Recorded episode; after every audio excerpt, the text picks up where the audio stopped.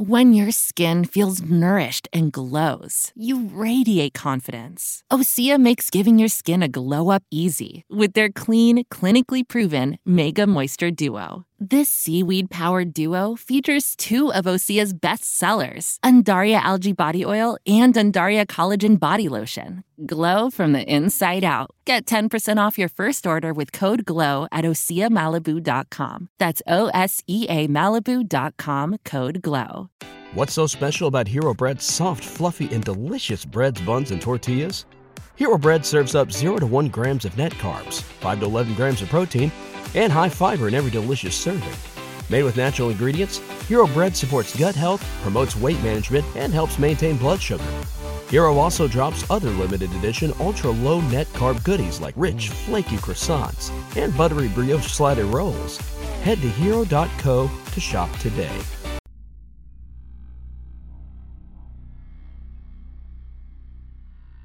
For a little context, I'm a sophomore in college, 20 male, Asian, and about 5 foot 7.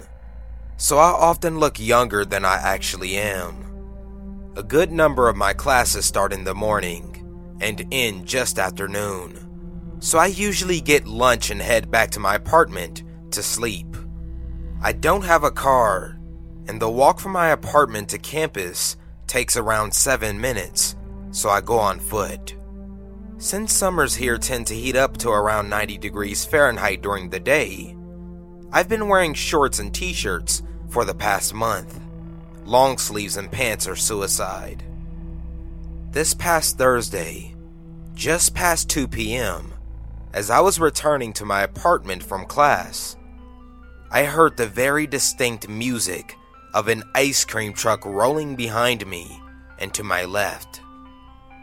I was maybe 10 feet away from the next intersection I had to cross when I heard the engines rev behind me and the cars began to accelerate my way.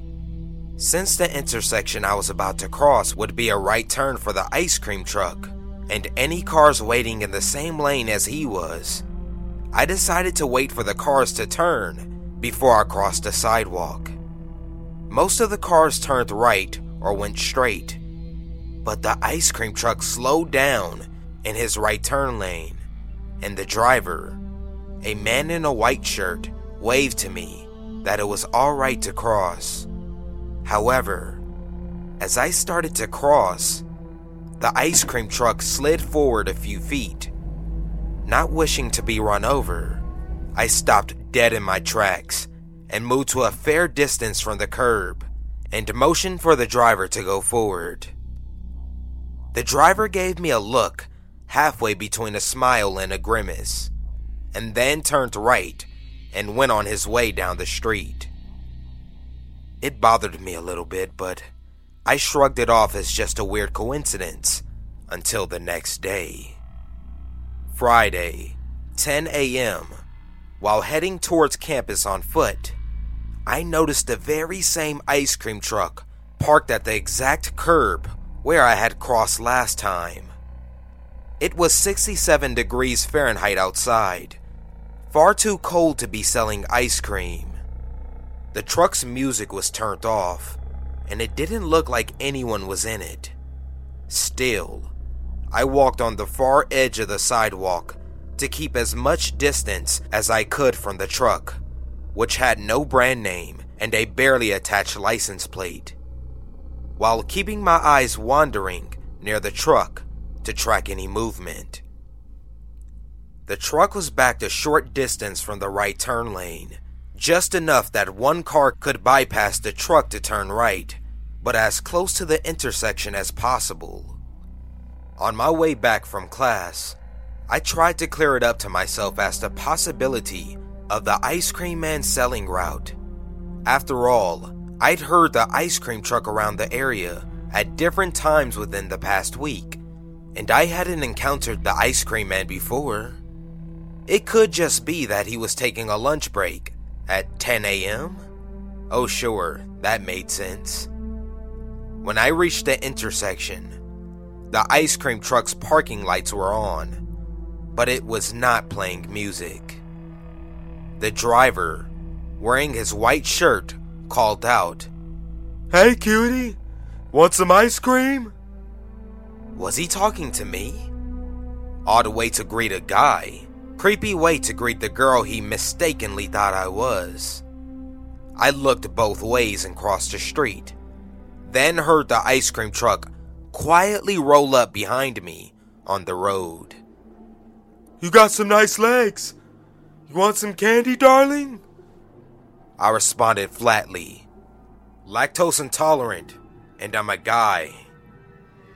Well, you got a nice ass for a little boy. Come here and you can bite down on my churro. I winced, bit my lip, and walked faster down the street. As I scanned the area around me, he caught my eye and beckoned. I continued walking on the edge of the sidewalk, furthest from the street, noting that one, I was the only person on the entire street for the next two blocks. Two, and there were no students waiting at the edge of the campus that could see down the street I was on. I'll give you waffle cones for free. You just have to come here and I'll pour syrup on your icy. Hey, get over here, damn it! My gut clenched. The hair on the back of my neck tingled, and I felt some sort of primal alarm. Get out of here! Go, go, go! I sprinted for my apartment, covering the first block in seconds, while I heard the ice cream truck rev up behind me. I was almost run over by a ram truck at the next intersection, controlled by stop signs. But the angry ram driver's acceleration bought me time as it almost collided with the ice cream truck and both vehicles swerved.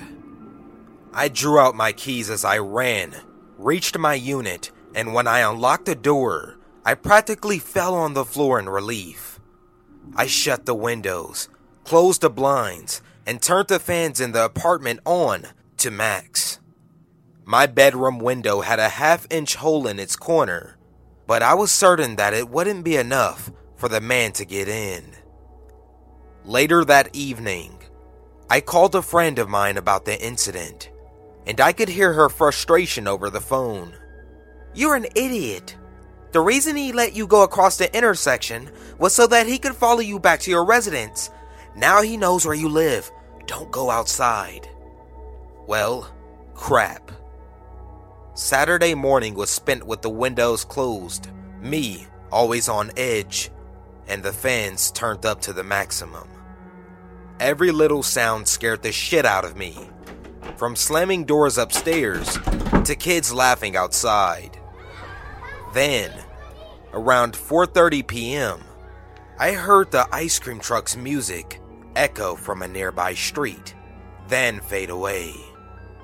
For that moment, I allowed myself a moment of naive hope and went straight to the restroom to relieve my panicked intestines, then laid down on my bed after around 4:50 p.m.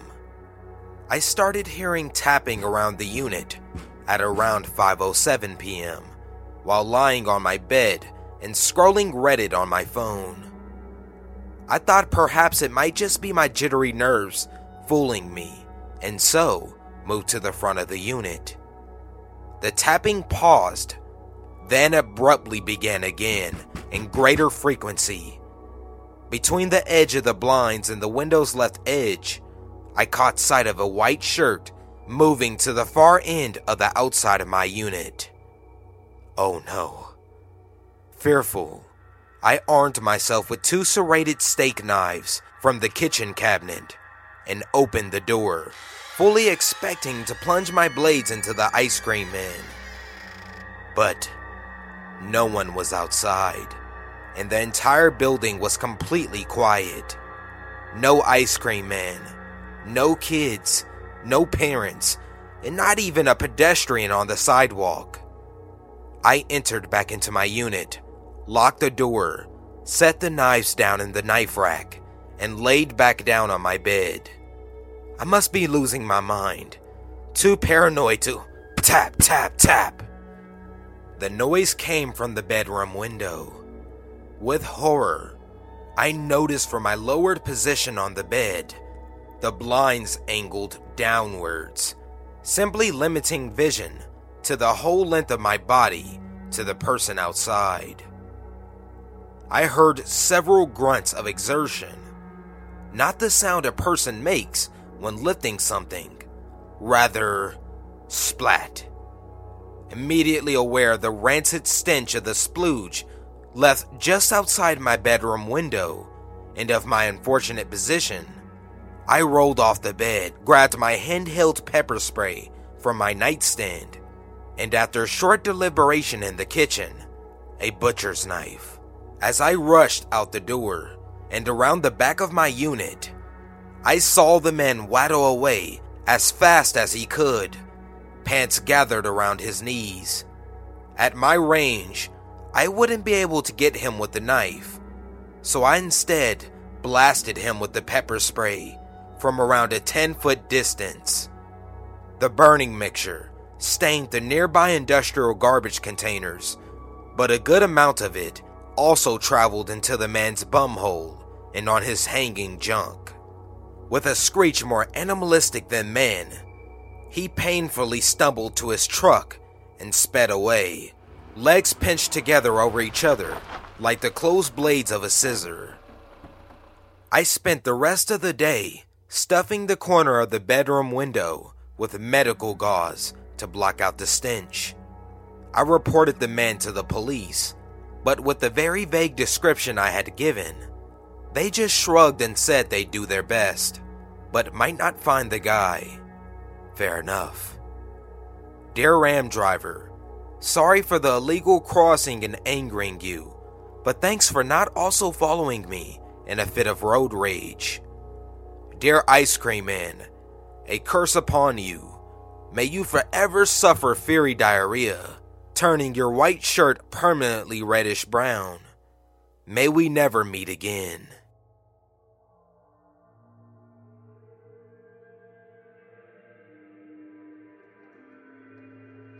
This isn't a long story and doesn't have a particularly climatic ending but here it goes. So, my boyfriend and I were visiting a few friends in Richmond, Virginia. We went with another couple and decided to get an Airbnb. The other couple that we went with picked out the Airbnb, but they hadn't really been in Richmond, Virginia before. So, the place they picked was about 15 to 20 minutes outside the city center. Bit of a pain in the ass, but not a big deal. The neighborhood was nice, and the house was okay. When we got to the house, it seemed really. I can't really describe it. It, it was nice enough, and we were only staying a weekend. And the owner left us some banana bread. But there was just this odd vibe to it. A bit of a creepy vibe. For example, when I put our stuff in our bedroom, I opened up the closet and there was nothing in it but a chair. Not like a fold up chair, but like a small child's chair, facing the bed from the closet. No hangers, no other linens, no towels, just a small chair in an empty closet. I know that reading it, it doesn't sound creepy, but I promise you, it was weird. I brushed it off and we decided to settle in and then go and meet up with some friends from the city. Day turned into night. We all had a bit to drink and decided to call it an evening at around 1:30 a.m. The four of us head back to the house and went to bed. Usually, when I drink, there is nothing in the world that will wake me up. My head hits the pillow, and that is where I will remain until the sun comes up. So I don't know why it didn't happen this particular night. Maybe it was the feel of the house. But I woke up at around 3 a.m. to a quiet giggle. Like a grown man giggle. I thought maybe my boyfriend was just giggling in his sleep. But then the giggling started getting louder, and it sounded like it was coming from outside our window. The window was located behind the bed and above our heads. So I quietly snuck up to see if I could see anything. nothing. There was no one out there, but it went quiet. The giggling had stopped, so I was about to just go back to sleep. But then, it started back up again. This time, I knew it wasn't my boyfriend, and I knew it wasn't the other couple. The giggling grew louder and louder until it was just full blown hysterical laughter. Right outside our window at 3 a.m. I felt my boyfriend's hand clench mine. I didn't even know he was awake. I asked him, Did you bring your gun? No, but I have my knife. He asked if I saw anything out there, and I said no. The laughing stopped after about 15 minutes. We stayed up till about 4 a.m., looking outside the window, making sure that laughter didn't come back. We finally went back to sleep. When we woke up the next morning, we asked the other couple if they had heard anything, and they said no. In fact, they thought we were crazy. One of them suggested that I dreamt it. But how did my boyfriend and I both dream that there was some random person laughing their heads off outside our bedroom window? I can't tell what's creepier, to be honest. The fact that we heard that at 3 a.m. in this creepy house right next to our window, or that when we looked outside, there was no one there. I guess you can chalk it up to not being able to see it to maybe this person being directly under our window. But why would someone do that? Why would someone just stay for 15 minutes outside of a house, giggling and laughing, and then just leave? Nothing happened after that. We went back home. But to this day, my boyfriend and I still bring it up as one of the creepiest things to ever happen to us. So, to the random dude laughing outside the bedroom window at 3 a.m. Let's never meet.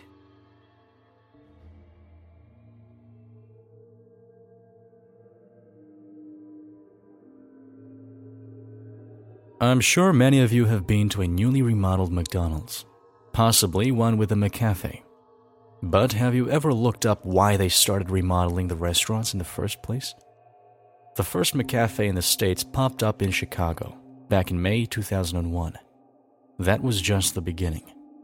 Now, over the last five years, McDonald's has taken to remodeling every single restaurant in America. Most of you might even be asking yourself how long it's been since you last stepped foot in an old McDonald's.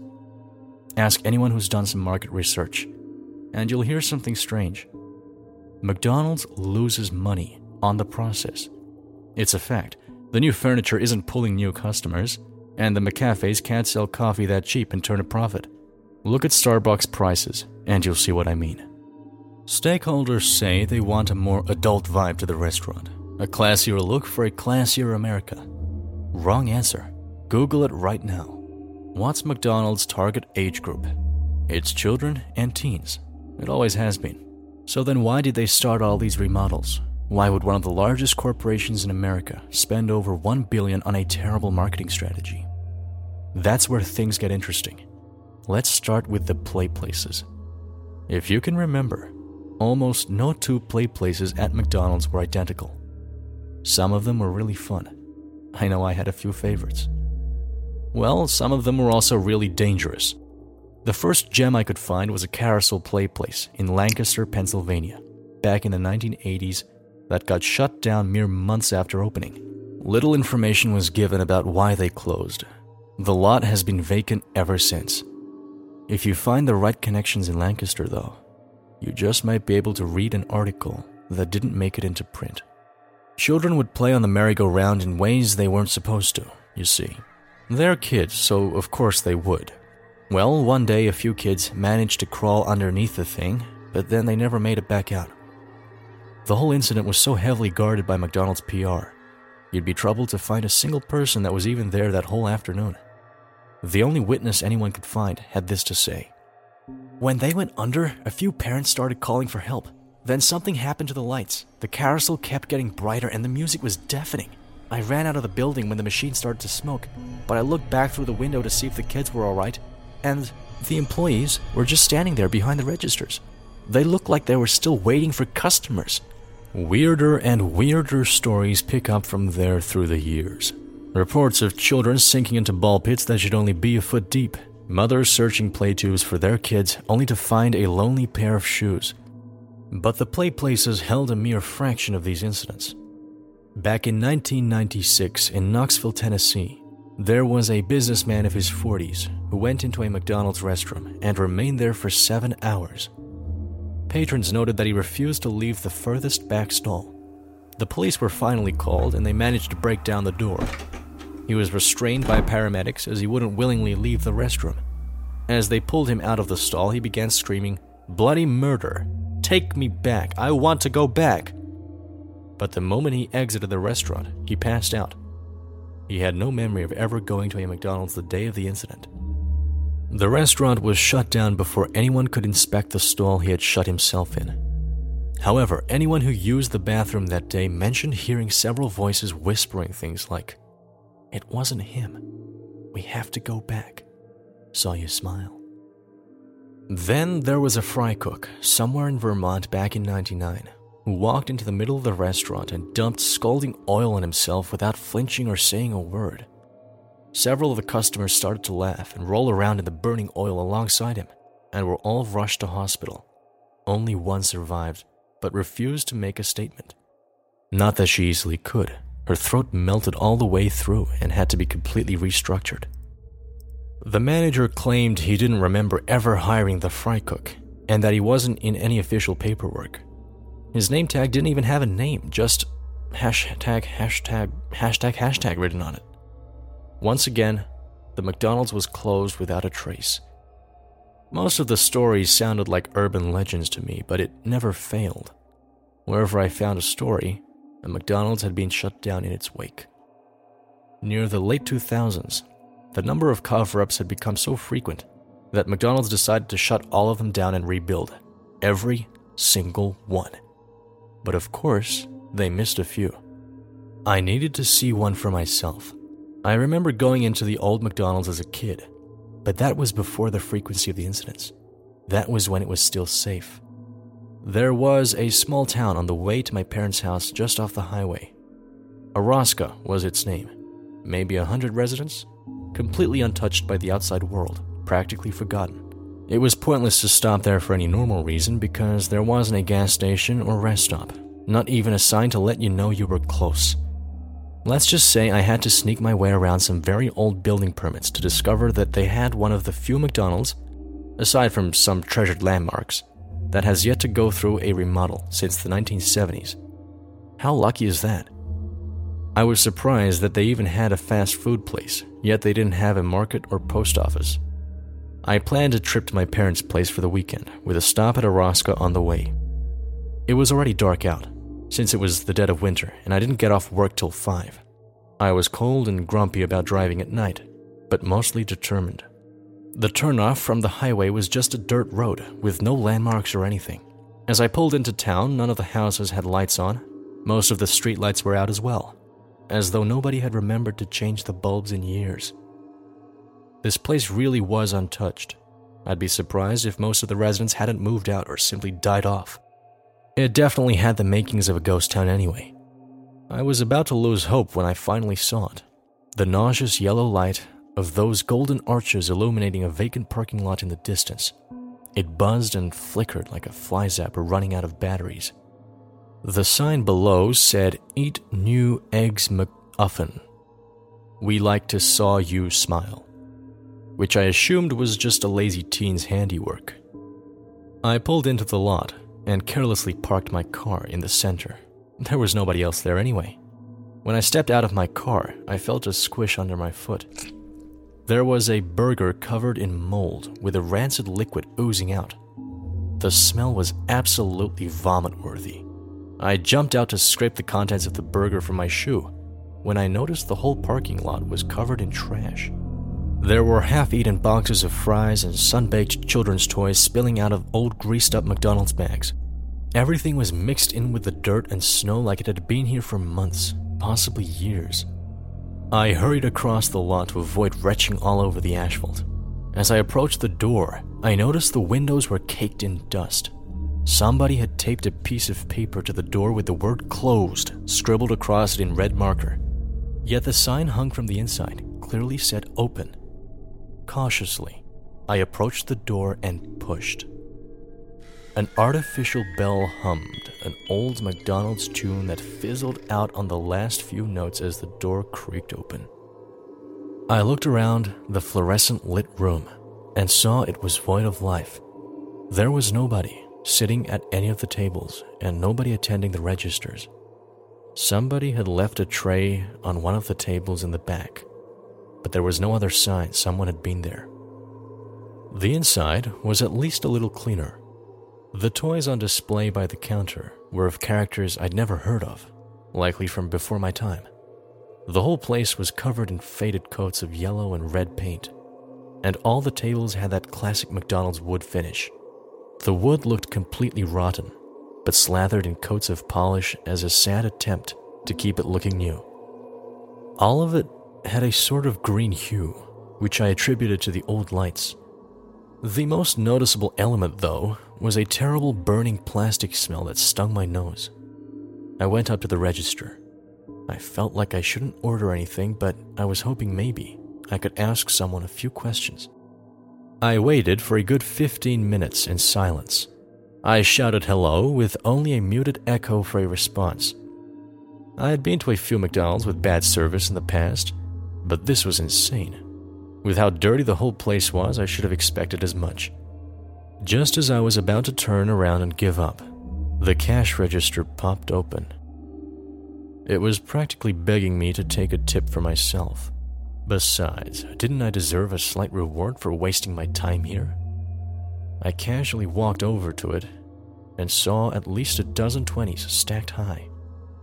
Looking around to make sure nobody was watching, I reached in to take a few bills when the thing suddenly snapped closed right on my fingers.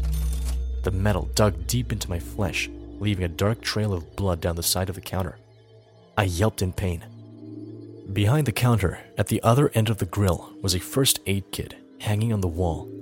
The lights were burned out in the kitchen area, but I needed a bandage pronto. I hopped over the table and made my way to the back. The burning smell was getting stronger as I walked. I noticed the grill was covered in a thick layer of grease, completely unsuitable for cooking. I passed by the frying station and the oil was filled to the top with maggots. I quickened my walk to the first aid, hoping to get patched up and out of there as soon as possible. I was starting to realize that this restaurant definitely wasn't open for business anymore, and I probably shouldn't have entered it in the first place. I opened up the first aid kit and had to swallow some vomit. A cloud of mold burst out from it in every direction, followed by the same bubbling black ooze that was on the burger outside. I started coughing and waving my hands in the air to clear the mold dust floating around. The same bell I heard playing that McDonald's tune started up again as I steadied myself. I assumed it was broken like the rest of this dump. I looked back toward the counter and noticed everything seemed farther away I must have been disoriented from losing blood and that awful smell. I looked down at my hand to see how bad the wound was, and my eyes widened. There was no wound on my hand at all. I rushed back toward the counter in panic when something under the stove caught my foot and I fell. In the darkness, my eyes started to adjust and I saw the outline of a body. Somebody was under there. Maybe they were unconscious and needed help. I yanked at the person's arm, and a half decayed body slid out across the floor. They were wearing a McDonald's employee shirt with a name tag that read hashtag, hashtag, hashtag, hashtag. Their mouth was contorted into a sickening grin, but their eyes were screaming. I tried to shout, but no sound came out, like when trying to wake up from a nightmare. As I scrambled to get back up on the counter, the lights had started to dim, and the McDonald's tune was getting louder. the notes fizzling and distorting as they played. Once I had gotten my grip above the counter, I froze. Since entering, I never looked at the side of the restaurant opposite the counter. There was a play place. The glass separating the main restaurant from the play area had hundreds of bloody handprints smearing down toward the floor. The tube slide was caved in with chunks of red liquid spurting out from the tiny hole left at the bottom. There was a row of nooses tied to the monkey bars in the corner, with employees wearing the same hashtag, hashtag, hashtag, hashtag name tags hanging from them. The tables around the perimeter had skeletons with rotting food left on trays, some of the food hanging from the skulls' mouths. I looked on in horror, too shocked to move. While the rest of the restaurant went dark, a bulb in the center of the play place continued to glow like a carnival spotlight. Below it was a massive ball pit, barely able to contain all its colored plastic balls. It was smoking under the blaring white light, making that awful burning plastic smell. The balls began to rattle and fall off the edge when something inside started shuffling around. I wanted to run so badly, but my body refused. Then suddenly, the music went dead and the movement stopped. A yellow glove slowly crept upward from the pit below, writhing its fingers as it went. A connected red and white sleeve came after it, slowly alternating colors as they appeared from underneath. The arm continued to reach toward the sky, growing more and more, while its joints popped and cracked like breaking branches. By the end, that arm had to be at least six feet long it finally reached for the lit bulb on the ceiling with its gangly, gloved fingers and began to twist it loose. I broke into a sprint, jumping over the counter and toppling chairs as I went. That last light went out just as I got to the exit. I bashed through the door, breaking the glass in the process. As I rolled into the parking lot, I heard a distant scream, and then something whispered right next to my ear in dead silence. It had the same tinny distortion as the McDonald's tune. Come back. I want to see you smile. I haven't told anyone about what happened there that night. There was an article online saying Orozco burned to the ground a few days later. I don't know if it was a cover up or something else, but I'm never going back to find out. I didn't share this because I want you to get involved, by the way. I shared it to warn you what happens when you do. You can go to a new McDonald's, Keep getting your Big Macs, get your McCafe coffee, that's fine. They did something to the remodels to make them safe, at least for now. But don't ever go into an old McDonald's, not even the drive through. I've got to stop typing now and get some pain meds. My jaw hurts, and the hand I snapped in that register has been getting itchy.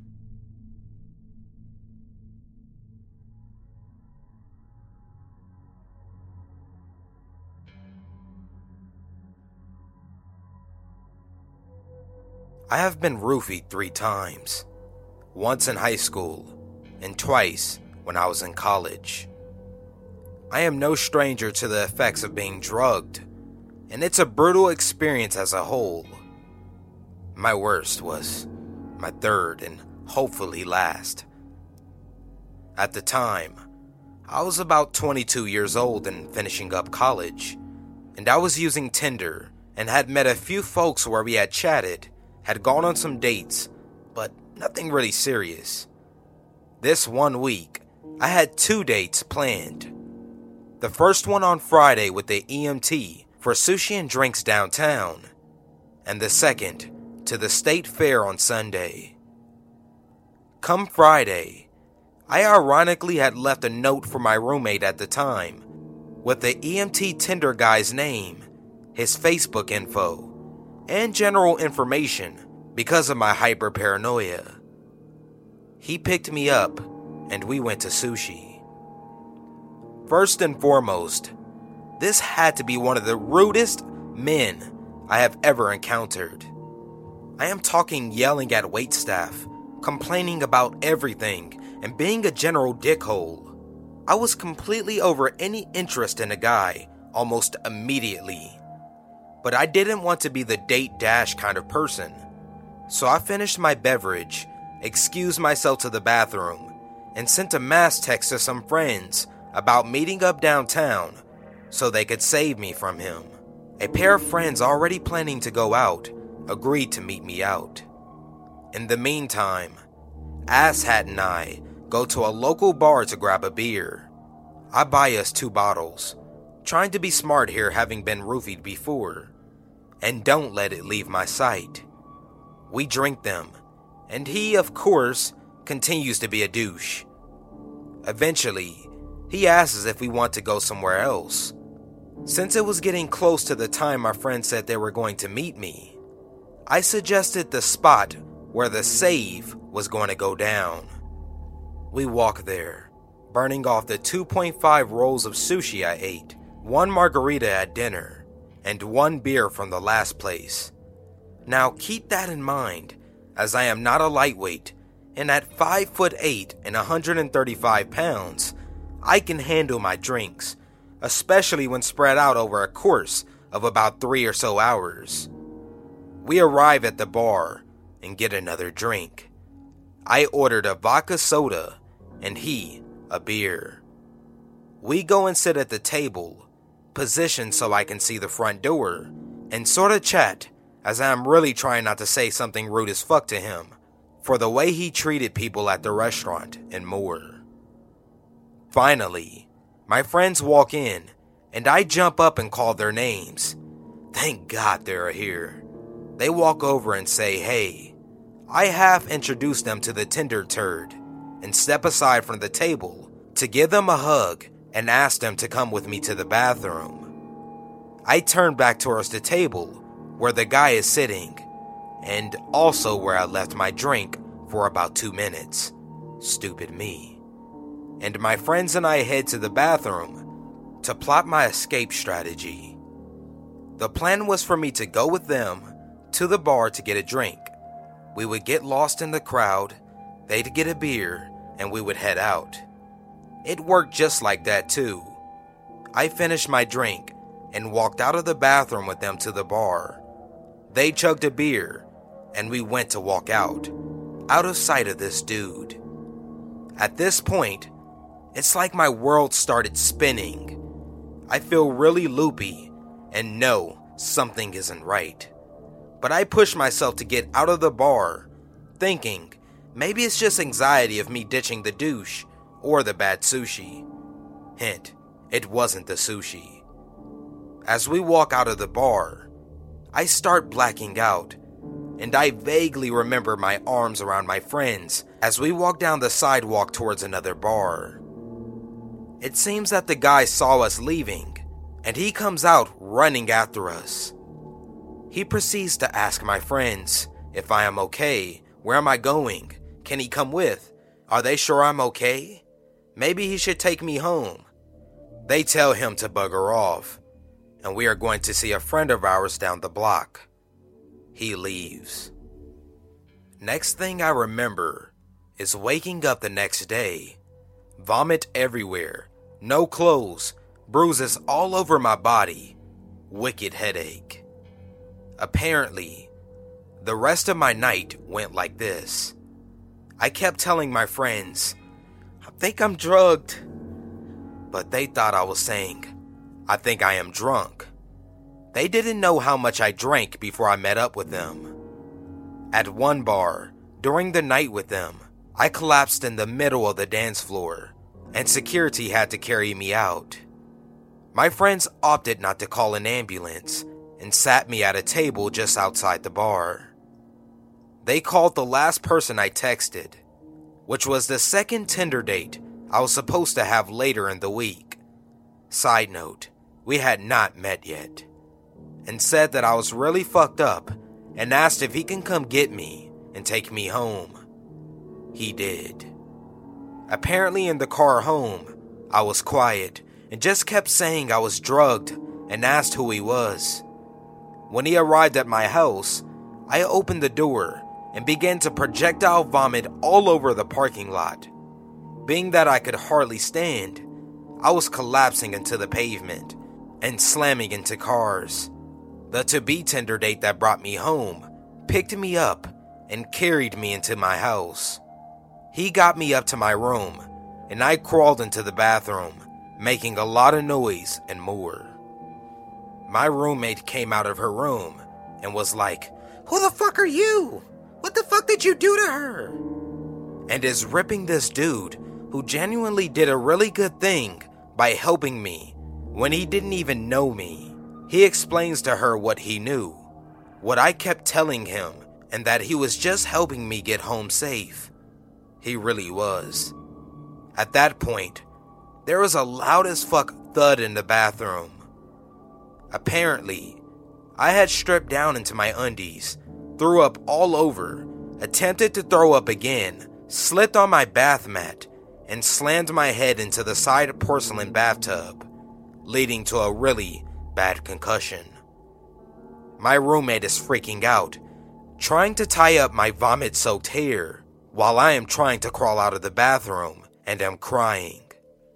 The guy that helped me then proceeds to leave. I woke up in shock, covered in bruises and vomit with a massive concussion. What sucks the most is that after my friends convinced me to go to the ER to get myself looked at, the doctor gave me a massive lecture on mixing drugs with alcohol. There were a plethora of anti anxiety meds and sedatives in my system with some alcohol, of which I had been prescribed some of the anxiety meds in the past, but knew better than to drink and take them because they can seriously mess you up and I had not taken them in about a month because I never got a new prescription. I tried to explain this to the doctor, but she rolled her eyes and alluded to the fact that I seemed like someone who enjoyed a good time and should try to be safer in my decisions next time. Fuck that doctor. To top it off, I had posted a Snapchat story of my friends with me in the hospital with a shout out to their support and being there with me for hours. And the creepy ass douche Tinder guy messages me saying, Why are you in the hospital? Did something happen last night? I hope you don't think I did anything to you. Yeah, okay, buddy. That doesn't scream guilty as fuck. Anyway, creepy Tinder drugging douche. Let's sure as shit not meet again.